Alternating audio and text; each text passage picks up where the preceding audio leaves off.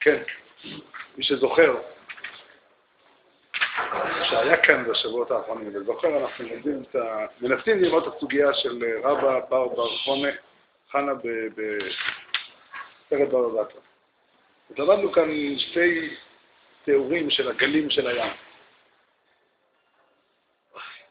שהם, איך שאנחנו מבינים, הם מתארים את ההתמודדות, שתי צורות של התמודדות עם הרוע של העולם. מיד אחר כך רבא עוזב את נכות הימה, לא מדבר על יורדי הים, והוא אומר ככה, אמר רבא, לדידי חזי לי, אני בעצמי ראיתי, יש פה קצת בלאגן בגרסה, אבל uh, נקרא את הדברים שהם כתובים כאן. אורמין בר לילית, יש במסכת בר בתרא, במסכת הנדרים כתוב שם, שהיה אמגושי, הייתה כת של אה, עובדי אלילים אה, פרסים, שהאמינו בשתי רשויות. הם האמינו שהעולם מתנהג על ידי אל טוב ואל רע. איך קראו להם? מה? כן. חז"ל, אה, היה להם כמה מפגשים עם אנשים כאלה. מה? לא יודע. לא יודע, אין לי גם עניין לזהות שמות של אנשים, למצוא את המספר טלפון שלהם בספר טלפונית. הייתה כזו תיאוריה, וכנראה שתיאוריה כזו היא לא סתם תיאוריה, היא תיאוריה שיש לה, יש לה, אחיזה במציאות וצריך להתמודד איתה. והגמרא מספרת בסנהדרין דף ל"ט,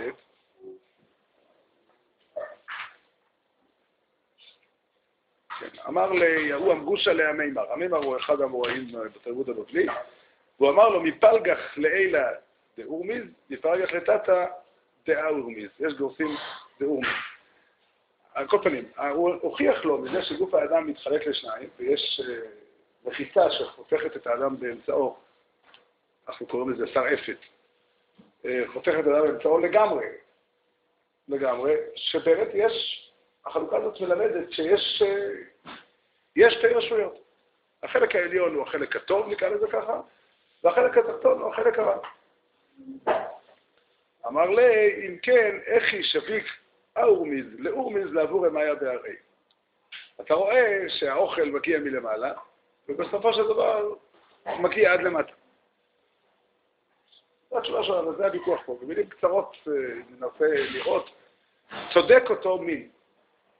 יש צדק בדבריו, שהעולם, יש בו שניות. אי אפשר לומר שהעולם הוא רק אחד. העולם יש בו שניות, יש, יש, יש, המציאות מתחלקת לפחות, אפשר לחלק אותה לשתי רבדים, לשני רבדים, ויש רובד אחד שהוא מייצג, נקרא לזה, אנחנו היינו קוראים לזה הצד הרוחני, לא בטוח שזו הגדרה מדויקת, אבל ככה, להקל על הדיון, להשתמש בצורה כזאת. ופה אנחנו רואים, מוצאים את האדם על כל התפקודים הנפשיים שלו, התפקודים השכליים שלו, התפקודים שיוצרים קשר של דיבור וכולי, ויש חלק תחתון. זה נכון, יש שתי, העולם מורכב בשני רבדים. אלא שהמימר אומר, אתה לא יכול לראות את שני הרבדים האלה כשני רבדים שפועלים כל אחד בנפרד. יש ביניהם מערכת של יחסי גומלין. האוכל מגיע מלמעלה, ואי אפשר לאכול לו דרך הפה, ובסופו של דבר האוכל מגיע עד למטה. זאת אומרת, יש, יש איזשהו אה, מהלך, שצריכים לחשוב מה הוא באמת אומר, אבל איזשהו מהלך של שיתוף פעולה בין שתי הרשויות הללו, כך שזה לא נכון לראות בהם שתי רשויות. זה האופן שהגמרא במסכת אה, סנהדרין הביאה בצורה ציורית את, את, את תמצית הוויכוח. אבל על כל פנים, אנחנו שוב מבינים מהאזכור של אותו שם, פה בסוגיה שלנו בבבא בתרא, שעסוקים פה בסוגיה של הרע בעולם. אותו אורמין בר אלילית. אז רבי ראה אותו קיק, שימו לב לתיאור הציורי שהגמרא מתארת פה. הוא ראה אותו רץ, אני אתרגם אותו ישר מארמית לעברית. הוא ראה אותו רץ על שיני החומה של מחוזה. במהירות רץ מסביב לעיר, על החומה, בכזה אופן שמתחת לחומה רכב אדם פרש על סוס, והפרש לא הצליח, עם כל העוצמה של הסוס, לא הצליח להשיג את, ה... את אורמין בר ליליטה. פעם אחת, אבא מסרגן, זאת אומרת, הניחו לאותו אורמין בר לילית, הניחו לו שתי פרידות, עם מוקפים, מוכנות לרכיבה, והם עומדו על שני גשרים של העיר רוגנג. גם פה יש גרסה שגורסת גשרים של דונג, שזה ביטוי מאוד מעניין. דונג ורוגנג זה שם של מקום, אומר, אומר רשב"ם. אבל דונג זה, לפי הגרסה הזאת, דונג זה גשרים שעשויים מחומר רך כזה, לא... לא... כן, לא חומר, גשר בדרך כלל בונים מבטון, אני לא יודע ממה, אבל... או עץ אפילו. ולא בונים גשר. שתי הגשר, הפרידות האלה עמדו על שני הגשרים האלה, והוא, הוא מברלית היה קופץ מפרידה אחת לפרידה אחת, תוך כדי שהוא מחזיק שתי כוסות יין ביד, ומעביר מכוס לכוס בלי שהיא תישפך אפילו טיפה אחת למטה. ואל תחשוב שזה היה יום רגיל, זה היה יום שעליו נאמר הפסוק, יעלו שמיים ירדו תאומות. אומר רשב"ם, הייתה רוח סערה חזקה מאוד, שבני אדם עפים ברוח הזאת. אה? ועדיין לא נשפך אפילו טיפה יין. זה השאלה, זה השאלה האחרונה. סבלנות, סבלנות, סבלנות. זה התיאור שהגמרא אומרת, עד דשמו בי מלכותא וקטלו. עד ששמעו בבית המלכות את ההתנהגות של אותו אור מדברלליתא והרגו אותו. אז קודם כל, אנחנו לדרכנו, אנחנו צריכים ללכת לדרכנו. האזכור של אותו שם כאן בסוגיה מוכיח כמי העדים שאנחנו צודקים בהבנת הסוגיה. הסוגיה שרבי בר נכון בא לעסוק היא העובדה שיש בעולם רוע. ואי אפשר לעמוד על יד הרוע ולהגיד לא מעניין אותי. הוא קיים. הוא קיים. דיברנו על הגלים הגבוהים שהולכים להרוס את הכל. שבקושי יכולים, אה, איך אומרים, שכל גל, שהגמרא אומרת, כל גל שואל את הגל שלפניו, תשאיר לי משהו גם להרוס. הוא אומר לו, אתה לא מבין מה קורה, כולנו מגיעים עד לחוף ונגמר, לא עושים כלום. יש תופעה ששמה רוע. התופעה הזאת קיימת. ואורמין ברדליצה מייצג את התופעה הזאת. והסיפור שרבא מספר עכשיו לדידי חזלי, אני ראיתי איפה נמצא נקודת השורש של הרוע בעולם. איפה נמצאת נקודת השורש של הרוע בעולם? אורמין ברליניצה, הוא רץ. זה מה שהוא עושה. הוא רץ על שיני החומה של החומה. דן שואל למה הוא עושה את זה. בשביל מה הוא עושה את זה? הוא לא יכול ללכת למטה, הרבה יותר פשוט ללכת למטה. איך זה מסמל גם את הרוע? התשובה, אני חושב, אני חושב שהתשובה היא פשוטה. אני, אולי אני כן אגיד כמה מילים על, ה, על, ה, על, על מהלך המחשבה. מה אנחנו עושים כשקוראים כזה גמרא? באיזה אופן נחפש את הפתרון? ברור לנו לחלוטין שהגמרא לא באה לספר מעשה שהיה כך היה. גם אם היה כזה סיפור, מה אני אעשה איתו? אני מניח שהיין כבר נגמר מאז. משהו קרה לו מאז שרב ראה. אפשר להשיג יין טעים וחמור. לא זה, לא זה באים ללמד. בכלל אני גם לא גר במחוז אז אני לא יודע אם החומה של מחוז קיימת עדיין.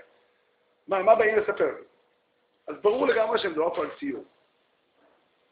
הציור הזה, המטרה שלו היא ללמד אותנו דברים. השאלה היא, איפה המילון שאני יכול להשתמש בו כדי לפענח את, ה, את המשל על כל פרטיו ולתרגם, למצוא את הנמשל שלו. אני, מה שאני מנסה לעשות, זה לנסות להקשיב טוב מה הסיפור, כמו שאני קורא אותו, מה הוא אומר לי, מה אני מרגיש. מה, מה, לא לחפש איזשהו מילון בספר נעלם, אני לא יודע אם אני אמצא אותו. אלא הסיפור, כל, כל מי ששומע את הסיפור, זה מעורר בו התפעלות. סיפור הוא סיפור יפה. סיפור הוא סיפור יפה. רבא מספר סיפור עם, אה, עם חן. הסיפור מעורר רושם. מה הרושם שהוא מעורר? אותו אורמין בר מיניצה, אפשר להגיד עליו דבר אחד ברור. הוא, הוא מתאפיין בשליטה מוחלטת. ביציבות. ואין אין, אין לו מגבלות. אין לו מגבלות. ישנו חלום. החלום הזה הוא חלום אנושי. החלום של שליטה מוחלטת הוא, הוא בפירוש חלום אנושי שכולנו, כל אחד ואחד מאיתנו מכיר אותו. אני זוכר שהייתי ילד, סיפרו על אחד מגדולי ישראל, רבי נכון וסרמן, שהיה בזמן שהצבא הרוסי השתלב במלחמת העולם הראשונה, עבר ברחובות והייתה סערה גדולה, והוא עשה אבטלה, היין היה מלא עד למעלה, אה, אפילו טיפה, טיפה תזוזה לא הייתה ביד. וכלב ככה חינכו, חינכו לשליטה מוחלטת. לא, לומד מכאן, לא, לא עושה היקש, אבל אני רק אומר, השליטה, הרעיון של השליטה הוא אחת הסוגיות המרתקות בחיים. כי כולנו, כל אחד מאיתנו מרגיש שהרבה מאוד פעמים הוא היה רוצה לעשות את הדברים יותר שלמים, יותר יפים, יותר מדויקים. אדם שמגיע תמיד בזמן. פגשתם אנשים כאלה? תמיד בזמן. אה? זה, זה מרשים. זה מרשים. אדם שקורא בתורה למשל, ואין לו שום טעות. אף פעם לא התקלמנו ל... אין לו, אין לו, לא קורה לו דבר כזה. בכל, בכל תחום אתה יכול לראות את זה. אנשים עם יכולת שליטה, מערכת עצבים משוקללת, ריכוז, כוח ריכוז, כוח פיזי. כל ה... יש לנו הרבה מאוד הערצה לצדיק. רבי אומר, תדע לך, אתה רוצה לשמוע ציור של שליטה באמת רצינית? בדרך כלל חומה אומרת שאתה נמצא או בפנים או בחוץ, אתה צריך לבחור. כל בחירה היא ויתור. מי שנמצא בפנים לא נמצא בחוץ. ומי שנמצא בחוץ לא נמצא בפנים.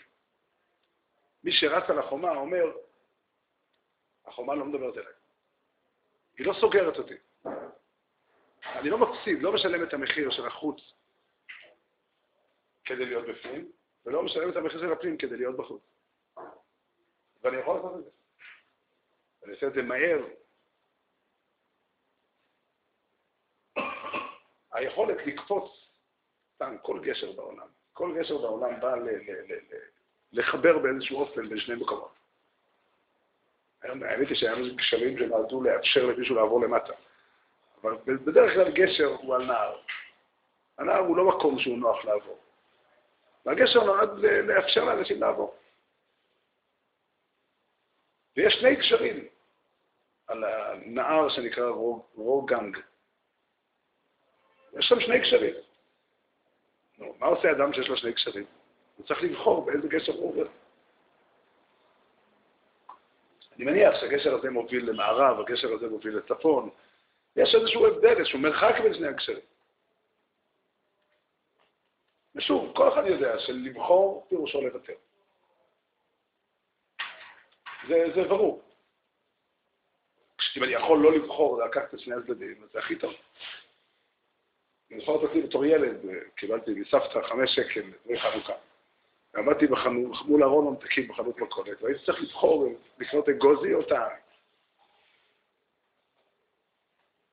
זה היה קורה לי היום, לא יודע איך הייתי מתמודד, כי היום האפשרויות הן הרבה יותר. אז היו, במכולת שם היו שני ממתקים בעלי, עם הכשר שיכלתי לאכול אותם.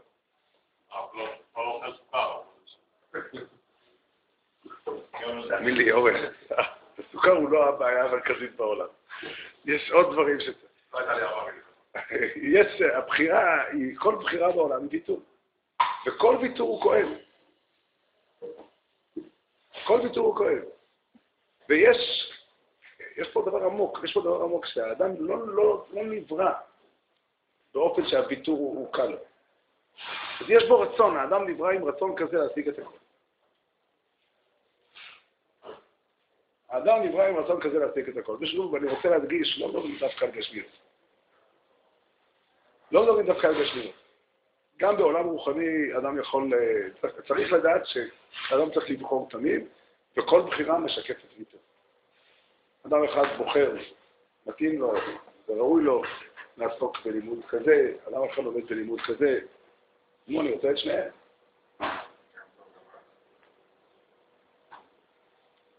שלמה המלך אומר, חז"ל כדרכם אומרים את זה בשפה מאוד מאוד מעניינת. בקהלת יש שתי פסוקים, אחד אל תצדק הרבה, ואחד אל תרשע הרבה. שלמה המלך, חז"ל אומרים במדרש שאותה בת קול שאמרה את זה, אמרה גם את זה. אל תחשוב שזה שתי מאן דאמרי, שזה שתי דעות. זה אותו, אותו, אותו, אותו קול אומר שניהם. פירושו, החיים של האדם הם במהותם אדם חי במהלך, במציאות שבה יש תמיד שני אפשרויות. יש תמיד שתי אפשרויות. והוא, והוא צריך לבחור. הוא צריך לבחור, והבחירה, יש, מקום לשניהם. שלמה המלך אומר, אחוז מזה, וגם מזה אל תנח ידך. אל תזדק הרבה, למה תשומם? ואל תרשע הרבה, למה תמות ולא ייתך? זאת אומרת, יש, יש, יש מקום, יש חלק לשבעה וגם לשמונה. יראה אלוקים יצא לכולם. אבל שוב, החלום ש, שמייצג אותו אורמין בר ליניצה, וכנראה זה לא אה, משהו מקרי. הוא מייצג משהו מהותי, הוא אומר, תשמע, יש יכולת לאדם לפתח את היכולות שלו, לפתח את הכישרונות שלו, לפתח את הזריזות, לפתח את השליטה העצמית בעיקר. עד כדי כך שום, שום דבר לא... אין, אין, אין לו חומות, אין לו גבולות. אין לו גבולות. כן. אפשר להסתכל על האינפרציה בשתי אופציות. אופציה אחת שיש לו גם את זה וגם את זה, או שאין לו לא את זה ולא את זה. יפה מאוד, ממש יפה. אותו אדם שרץ על החומה חושב שיש לו גם את הפנים וגם את החוץ. והאמת היא שאין לו את שניהם. האמת היא שאין לו את שניהם. מאוד יפה. מאוד מאוד יפה. רק אני חושב שהנושא של הגמרא הוא, לא, הוא לא דווקא מה הוא משיג ומה הוא הרוויח. הנושא הוא שהרצון של האנשים בשליטה מוחלטת, הרצון של אדם בחוסר הנכונות לוותר, והרצון להגיע לכל באופן מוחלט, איך אומרים, להחזיק את שני כוסות היין ביד.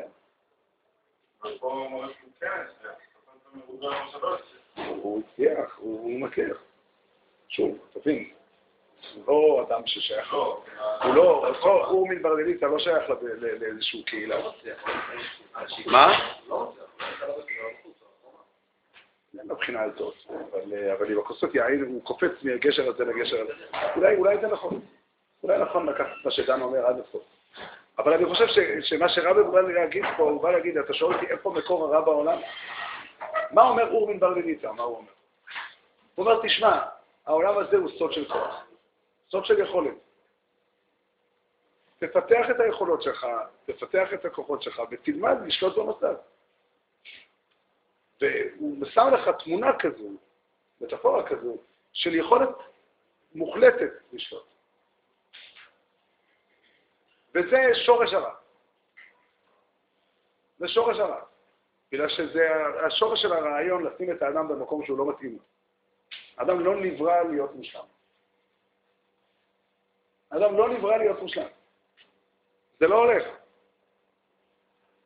זה לא הולך. אדם שלא מבין את הגבולות של הקיום האנושי, אדם שלא מבין שהאדם, אולי להגיד את זה בשקט, שהאדם הוא יצור חלש. זה האדם. היכולת שלי לשלוט על המציאות, היכולת שלי לשלוט על עצמי, היא מוגבלת. היא מוגבלת מאוד. וזה דבר שכדאי, כדאי מאוד מאוד מאוד לקלוט כמה שיותר מהר וכמה שיותר חזק. התסכול שבני אדם אה, חווים אותו כל הזמן, כתוצאה מחוסר שליטה, הוא תסכול כזה שגורם להם להיות רעים. ושוב, אנחנו נחזור על, אולי על כמה משפטים שאמרנו בשבוע שעבר. האדם במהותו הוא טוב. הרוע, ויש רוע בעולם, הרוע בעולם הוא תוצר של טעות. הוא תוצר של, אה, של תסכול. ושורש התסכול הוא זה. שורש התסכול הזה, בשם הגויין, ככה, הגויין כותב בעצם, הגויין כותב ש... צורת ביטוי מיוחדת להגיד את זה, אבל תגיד את הרעיון. אבל ככה הגויין אומר, הגויין אומר שדמעה, המילה דמעה יש בה עין, שבה דומעים, ואחר כך חוץ מזה יש בה ד' מ"ה, שזה בגימטריה 49. אומר הגויין שכל דמעה בעולם מגיעה בגלל שחסר שער אחד מ-50 שערי בינה. כל אחד יכול לנסות להיזכר בפעם האחרונה שהוא ראה מישהו בוחר, ולשאול את עצמו אם הוא בכה על השער ענוי. אני אתמול ראיתי ילד קטן בוכה. ילד קטן בשנתיים. נראה לכם שהוא בכה על שער ענוי? הוא בכה על אגוזי. התשובה לזה היא, אה?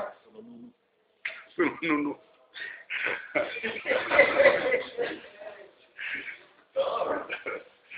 מה שהגוי מתכוון לומר הוא שיש באדם קול פנימי, קול אמיתי, קול נכון, שלא מוכן לוותר על שום דבר. אדם נברא לשלמות באופן זה. איוב קורא לנשמה האנושית חלק אלוקה ממעל. חלק אלוקה ממעל, לא פחות. דוד המלך אומר, ותחסרהו מעט מאלוקים. אדם הוא יצור, אה, בצד, בצד הפנימי של האדם הוא יצור אה, מדהים. מכאן נובע החזון של, החזון של, של אורמין ברזליטה. אורמין ברזליטה לא סתם מדבר, הוא, הוא מוצא משהו באדם, שהאדם הוא באמת, יש לו יכולת אדירה, הוא מצפה להגשים אותה. הוא מצפה להגשים אותה. ומה שקורה אצל האדם זה שהרעיון של השלמות הופך מאוד מהר, מתרגם מאוד מהר להערצה של היכולת בפני עצמה. כל אחד מאיתנו זה קורה לפעמים, כשאתה פוגש מישהו שהוא באמת באמת מוכשר. הוא עושה שטויות, הוא עושה דברים לא נכונים, אתה לא, לפעמים יש כזה, עוברת מחשבה בתוך הלב, מחשבה, מחשבה אסורה. תשמע, זה רע, אבל בטוב.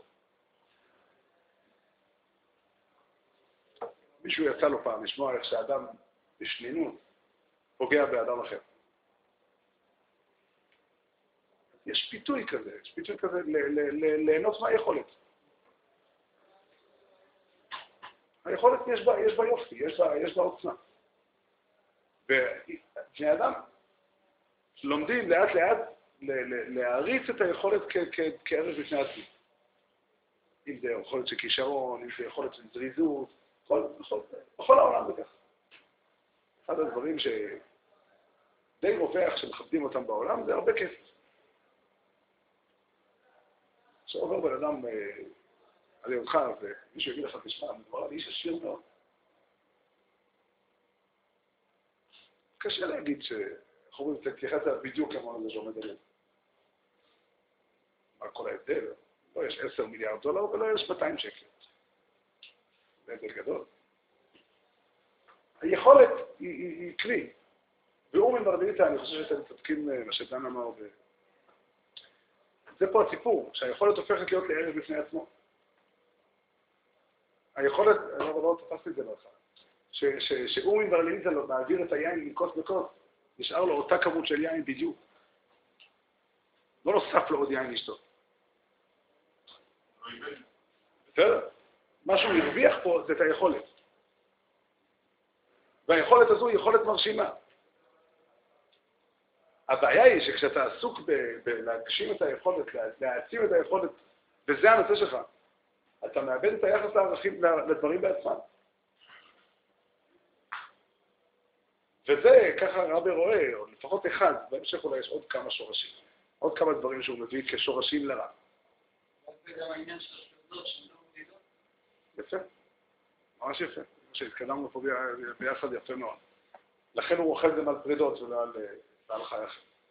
אבל שוב, זה באמת, באמת נכון, אני חושב שהנקודה פה, הנקודה שהסיפור הזה מבטא, זה יכולת לשם יכולת. כוח לשם כוח. זה איזושהי מלחמה שאדם מנהל עם העובדה שהוא חלש. היא איזושהי מלחמה, שימו לב למשפט שאנחנו אומרים. העובדה שאני חלש היא עובדה שמציקה לי. העובדה שהאדם יש לו, וכל אחד יודע איפה, איפה, או, או, או, כל אחד לפעמים שם לב שיש גבולות לקיום שלו, והגבולות האלה מציקים לו. אתה יודע, לפעמים, לפעמים אתה הולך במחשבה, פלוני לא מתייחס אליך, כי הוא לא מכיר אותך. העובדה שהוא יכיר אותך וימשיך לא להתייחס אליך, היא לא עולה על דעתי. אבל לפעמים קורה שאתה נתקל בעובדה הזאת. קורה. זה לא שערורייה. זה לא שערורייה. איך זה יכול להיות? אבל זה ככה. ואדם מפצה את עצמו על ידי היכולת, על ידי הכוח. הוא מעצים, מעצים את האני שלו, מנפח את האני שלו, על ידי להרחיב את השליטה. כן. אוקיי,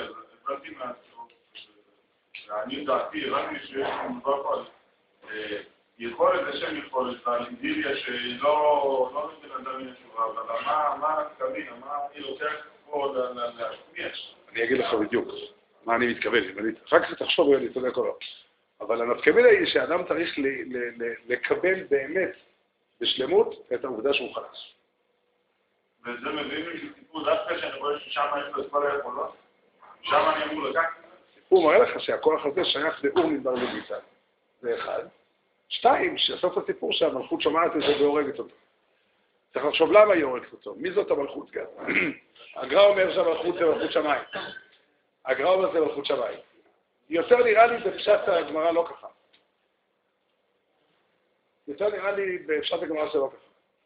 הכוונה האדם הזה, המלכות היא השלטון המקומי. למה לי להסתכל עליו ראש המשפט? אה? כן. הכוונה היא שהמלכות, הסדר החברתי לא מאפשר להתקיים. הסדר החברתי לא, לא יכול לתת לזה מקום. כן? זה סוג של כסף מזויף. זה סוג של כסף מזויף. אבל אה, עוד פעם, הנקודה, אנחנו הרי לא עסוקים פה באמת, אה, המטרה שלנו היא להבין את מה שאתה שואל. מה המטרה של- אותנו? אומרים שהאדם הוא יצור שבמהותו הוא טוב. אבל הוא יכול להגיע להרבה מאוד רוע. אם אנחנו רוצים, יש בתנ"ך ספר שמספר את הסיפור הזה. במגיעת אסתר מסופר על המן. המן הוא, הוא, הוא מן ברזיליצה. הוא באמת אדם ש, שעסוק כל החיים שלו בלנפח את האני שלו כדי, ל, ל, ל, ל, כדי לאפשר לעצמו להתקיים. הוא בחרדה. החרדה שלו על, על העובדה ש, ש, ש, ש, שהוא אדם, שהוא אדם מוגבל, מביאה אותו לנפח ולנפח את עצמו עד כדי כל עבדי המלך קוראים ומשתחווים לאמן כי כן ציווה לו המלך. אני מתאר לעצמי שהמלך ציווה את זה לא מיוזמתו, או לפחות המן לא התנגד אליו. וכל זה איננו שובה לי, בכל עת אשר אני רואה את מרדכי יהודי יושב בשער המלך. אבל שלא נטעה, אני לא, להביא את המן לכאן זה, זה, זה, זה יפה, אבל לא מדובר פה על איזשהו ציור, אה, הגמרא פה לא עסוקה באיזשהו ציור אה, דמוני, ציור אה, עצום של איש רשע חד פעמי בתולדות ההיסטוריה. מדובר פה על נקודה שבני אדם בכל מקום בעולם, כמעט, אולי כל אדם מתמודד עם זה. כל אדם מתמודד עם זה. כל אחד ואחד מאיתנו שם לב, נתקל בעובדה שהגבולות של הקיום שלו הם, הם די קרובים. הם די קרובים. הוא טועה, הוא שוכח, הוא מאחר, הוא מתבלבל, הוא נעלב, הוא נפגע, הוא תלוי באחרים. שלא לדבר על העובדה שיום אחד הוא לא יהיה כאן.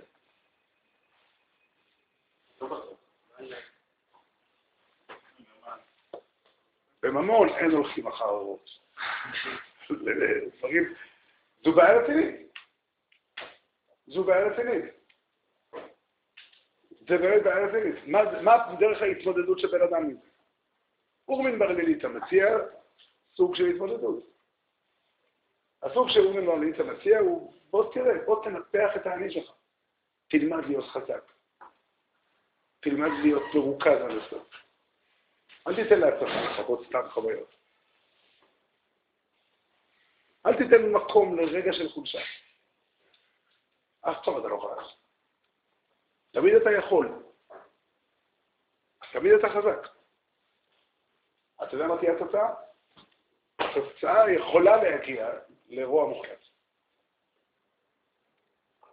זה האופן שבו הטוב שבאדם הופך לרע. החלום של השלמות, שהוא חלום יפה מצד עצמו, הוא חלום טוב מצד עצמו, הופך להיות למקור לרוע. כפשוטו. כפשוטו, כי האדם הופך להיות... המן זה באמת דוגמה חזקה. כשאתה יוצר לעצמך דמות שהיא לא מציאותית, יוצר לעצמך דמות שהיא מנופחת, כל מחט יכולה את הבמה. לא צריך שהיא תהיה... איך אומרים, ככל שהמחט יותר דקה, יותר זה יותר בקלות.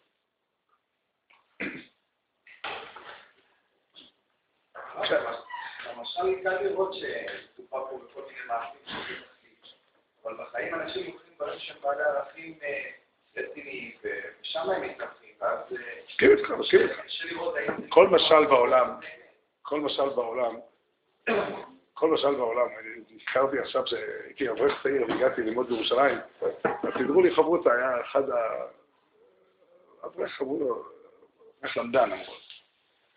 והוא, מהתחלת הלימוד הוא אמר שאני באתי מישיבה אחרת, והדרך שלי בלימוד היא שונה, וכולי וכולי. מבוגר ממני. יום אחד הוא אמר איזה סברה, אמר לי, אני לא מבין אותך. אז הוא אמר, אני אביא לך משל. שאלתי את המשל, אמרתי לו, במשל אתה צודק, אבל לא בנמשל. אמר לי, בסדר, אבל אתה התקדמת. תשמע, אה, המשל תמיד הוא נועד להיות קיצוני, אבל הוא בא להגיד לך, תשים לב, האם אתה עסוק בלהשיג דברים, או אתה עסוק בלהשיג יכולת? האם אתה עסוק בדברים שהם יפים וטובים מצד עצמם? דברים שבאים, אפילו, אפילו דברים שגורמים לך הנאה, או שאתה עסוק בליהנות מעצם העובדה שאתה יכול. אני לא מסכים. אני מסכים. אני מסכים איתך לגמרי. אני, אני, ודאי שאתה צודק שצריך בהרבה מקרים להתבונן היטב ולחשוב האם, האם, איפה, איפה, נמצא, איפה אני נמצא ברגע מסוים. אבל למפות את העיקרון, זה המשל עוזר לך. מה הכוונה שהתקדמת?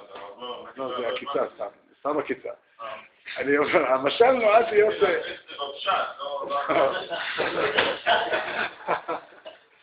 המשל הוא משל. המשל הוא משל. המשל בא להמחיש. המשל בא להמחיש את היכולת בתורת יכולת. וזה שהחתום מתחת למכתב הזה הוא מן ברלינית, זה בא להגיד לך, תדע לך מה מקור הדבר הזה. מאיפה מגיע הדבר הזה שהאדם רוצה וצריך להיות יכול? כל אחד צריך להיות יכול. אבל שהיכולת היא הנושא המרכזי של החיים של האדם. וכל אחד יכול להסתכל מסביב ולראות, בכל אה, חברה אנושית זה קורה, בכל מקום, יש, יש מקומות שהיכולת היא כסף, יש מקומות שהיכולת היא כוח פוליטי. אתה יכול לראות אדם שהוא נהנה מעצם העובדה שהוא יכול לפטר ולמנות אנשים. זה הכל. ואתה יכול לראות אדם שיכולת השכלית היא משכנעת אותו.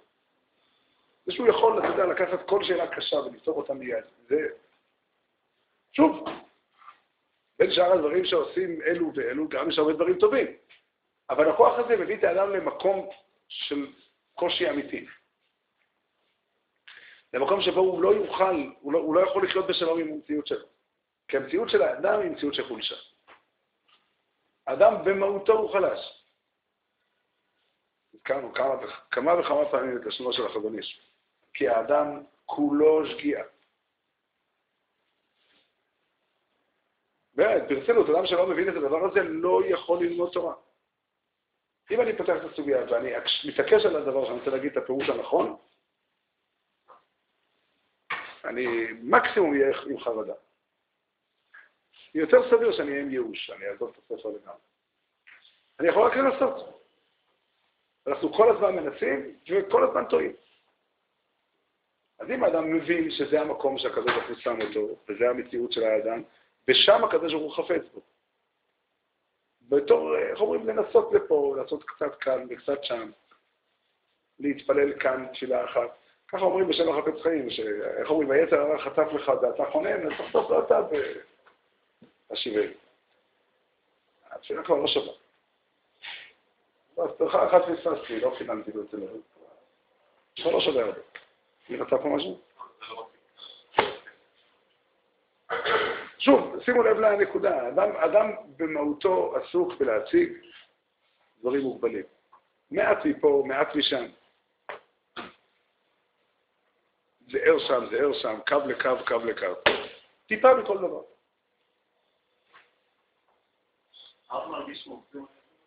שאני? שאני עושה? רק זה. עד שקלטתי את זה היה לי רע מאוד. רע מאוד. לאט לאט, מכל הטיפות שהשגתי, אני חושב שאני יכול לצרף אותם לאיזשהו, אה, לאיזשהו מבנה. אבל המבנה הזה, היופי, היופי של, באמת, היופי של החיים הוא באפשרות לטעות. אם אתה מגיע ופותח סוגיה ואתה מוכרח להגיד את האמת, פעם היה יהודי שהגיע לסבא שלי, שהוא רוצה לפתוח ישיבה ששם ידברו בלימוד רק דברי אמת. סבא שלי אמר לו, אני אסביר לך מה, תהיה, מה יהיה ההבדל בין הישיבה שלך לישיבה אחרת. הרי באף ישיבה לא קם אדם, פותח את הגמרא, עכשיו בוא נגיד פור אשק. בשום מקום זה לא קורה. אלא מה, הבן אדם אומר את מה שהוא חושב, מחרת הוא קם ואומר, לא, אתמול טעיתי. בסביבה שלך הוא לא יכול להגיד אתמול טעיתי. כי צריך להגיד רק דברי אמת. אז הוא יהיה חייב היום לשך להסביר שמה שהוא אמר אתמול היה כן נכון. זה ההבדל. זה ההבדל. ושוב, זה עניין של נקודת מוצא. אם האדם באמת מבין שהקדוש ברוך הוא ברא אותו, והקדוש ברוך הוא חפץ במה שהוא עושה במקום הזה, במקום אני מתכוון בתכונות האנושיות שלו, כבן אנוש, אז הוא יכול לקבל את העובדה שהמציאות היא לא מושלמת. הוא לא צריך לנפח את האני שלו לממדים בלתי מציאותיים. ואז הוא יכול גם לקבל את העובדה שמישהו אחר יכול לתרום.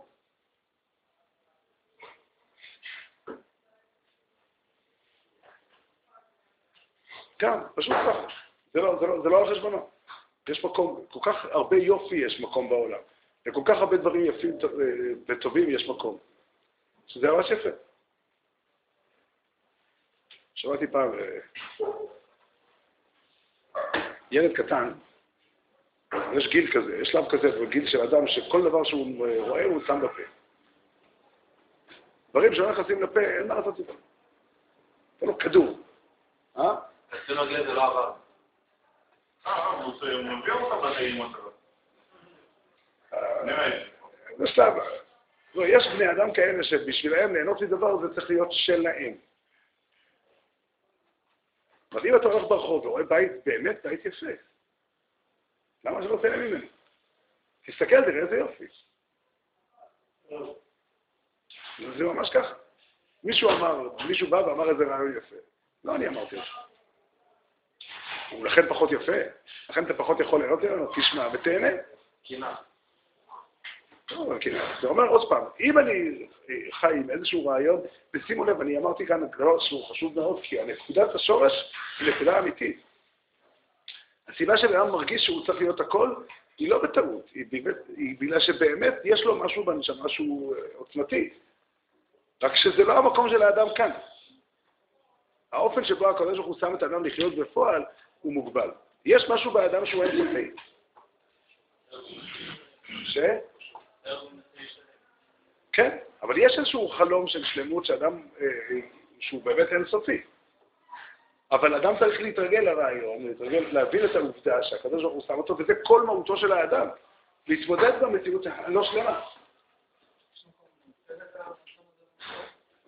אפשר, ודאי, הרצון הזה נועד בשביל לקדם את האדם. אבל צריך יחד עם זה לדעת, שאני רוצה לדעת את כל התורה כולה, ואני לא אצליח. אני אצליח לדעת מפה קצת, ומפה שם. למה לא? למה לא? יש שם ילדים שמצליחים. לא מבין, אני חושב אני לא בטוח.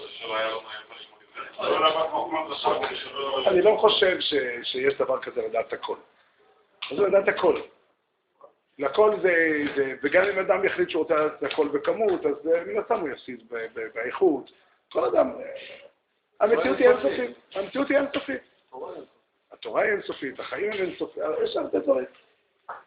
כל, כל ההחלטה שלך להשקיע במשהו היא על חשבון החלטה אחרת. אז אם האדם מבין שהקדוש ברוך הוא שם את האדם, ברא אותו כיצור לא שולט, וזה כל מה שהוא יכול לעשות. זה, בשביל זה הוא נמצא. בשביל לבחור בנקודות, בפירורים של אמת, בתוך מציאות לא שלמה. ללקט פירורים מתוך הבוס. זה, זה, יש כזה לשון בחז"ל שאמרו, שדה שנתת לנו זיבור איטי. אפשר להגיד את זה בנימה פסימית מאוד, ואני חושב שהנימה האמיתית היא נימה אופטימית. באמת הכוונה היא שהקדוש ברוך הוא נתן לבן אדם תפקיד. ולצורך התפקיד זה מה שהוא צריך לדעת. זה שאומרים שאינסטלטור אחד התלונן, מדוע בכל הבתים שהוא מגיע יש ריח לא נעים.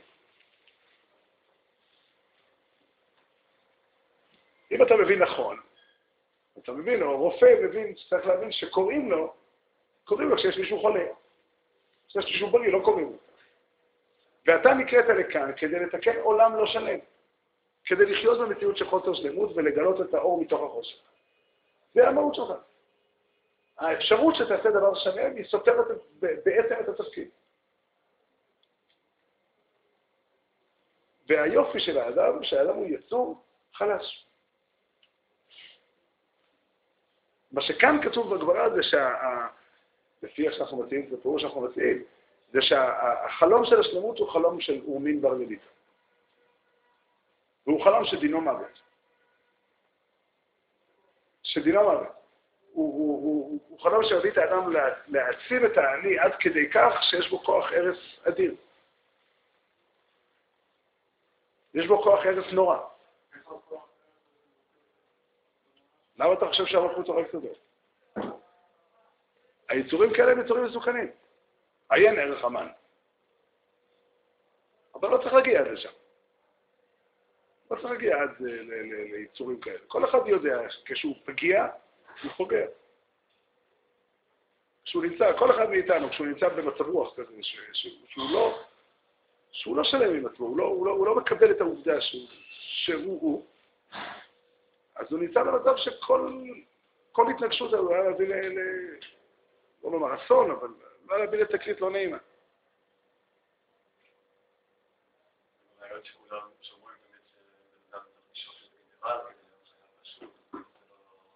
שני דברים נכונים, גם זה נכון וגם נכון שמי שרוצה להיות רק גנרל לא יהיה אף פעם חייל פשוט. אני מכיר אדם שרצה להשיג פצור מהצבא. הוא בא ללשכת גיוס, הוא אמר שהוא רוצה להתגייס, אבל רק להיות רמטכ"ל. אז שואלים אותו ככה מיד, הוא אומר, לא, זה קורס, חצי שנה, עוד רמטכ"ל. כל אחד מבין שזה אדם שרוצה להתפטר. אה? לגמרי, לגמרי. אומרת, שני הדברים הם נכונים. כי אם אדם אומר, אני רוצה רק את המעט, אז הוא ישיג את המעט ואולי אפילו זה לא. אבל אם אדם אומר שרק הגדול, רק הדבר השלם נחשב כן, אבל הדבר הקטן הוא לא שווה, אז במציאות הוא לא יזיק לו. זאת אומרת, האדם צריך להיות, אה, הזכרנו כאן, אני חושב, זה רבי נחמן קורא לזה להיות בקיא ברצון השם. זה אמת. זה אמת. שם עוד רעיונות, אבל בקיא ברצון השם של רבי נחמן מדבר עליו, הוא מתכוון לזה. כמו שאדם צריך להחזיק את החלום של השליחות, ולדעת מצד שני שבמציאות הריאלית אתה עושה קצת פה וקצת שם.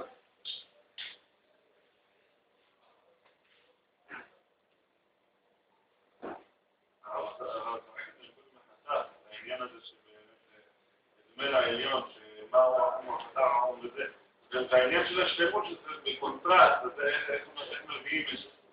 לא, אני אומר, אני אמרתי שהרצון לשלמות לא מגיע. יש פה גם תשובה לשאלה. נשאלת השאלה, מניין? מניין? מניין מגיע הרוע בעולם? זו השאלה שהסוגיה פה עוסקת. להגיד שאין רוע, יש שלב כזה בחיים שאדם חי ככה, אבל בשלב מסוים הוא מתפכח. לראות ברוע משהו אה, חזק ועוצמתי ושליט בעולם, חוץ מזה שזה גיהינום, זה גם עבודה זרה. איפה האמת? האמת היא שהרע בעולם הוא טוב שמתבלבל. הוא טוב שמתבלבל. ופה הוא מבלבליטה מלמד אותנו, איפה, איפה, או רבא מלמד אותנו, איפה נמצא אחת מנקודות השורש. אני חושב שבהמשך יש עוד שתי סיפורים שבאים לתאר עוד שורשים לרוע. אבל העניין של השליטה, העניין של היכולת כיכולת, הוא בעצם סוג של ניפוח של האני, ששם את האדם במקום שאין ברירה אלא להרוג. הוא, הוא מסוכן. הוא מסוכן. בגלל שהוא הופך להיות לדבר כזה שקודם כל הופך להיות חרד, חרד לגמרי. לגמרי לגמרי בחרדה. בגלל שהוא חייב כדי לחיות, כדי לשרוד, להיות לגמרי לגמרי יכול. כל טעות שלו היא אסון. זה לא מתאים לו. לא מתאים לי. פגשתי בן אדם שקרא לו באמת אסון, מה שנקרא.